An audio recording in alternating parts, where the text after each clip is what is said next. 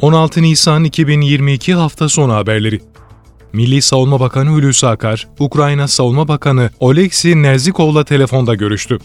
Milli Savunma Bakanlığı'ndan yapılan açıklamaya göre görüşmede Akar tarafından Rusya ile Ukrayna arasında bir an önce ateşkes ilan edilmesinin önemi vurgulandı.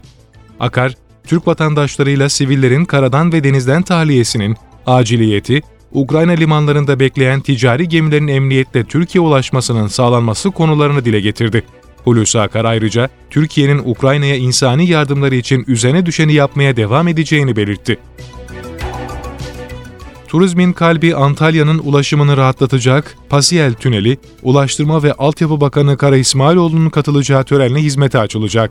Paselis Tüneli, taşıt trafiği 2x2 şeritli, sıcak karışım kaplamalı bölünmüş yol standartlarında hizmet verecek. 1292 metrelik çift tünelden oluşan tünelin açılışına Cumhurbaşkanı Recep Tayyip Erdoğan'ın video konferansla katılması da bekleniyor.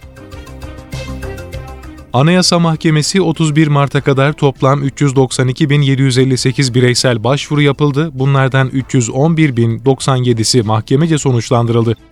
Yüksek Mahkeme bireysel başvuru hakkının getirdiği 23 Eylül 2012'den 31 Mart 2022'ye kadar geçen süreçteki başvuru istatistiklerini internet sitesinden yayımladı. Buna göre söz konusu dönemde Anayasa Mahkemesi'ne 392.758 başvuru yapıldı. Bunlardan 311.097'si sonuçlandırıldı. Yapılan başvuruları karşılama oranı ise %79.2 olarak kayıtlara geçti. Türkiye'de dün 4425 kişinin COVID-19 testi pozitif çıktı, 18 kişi hayatını kaybetti.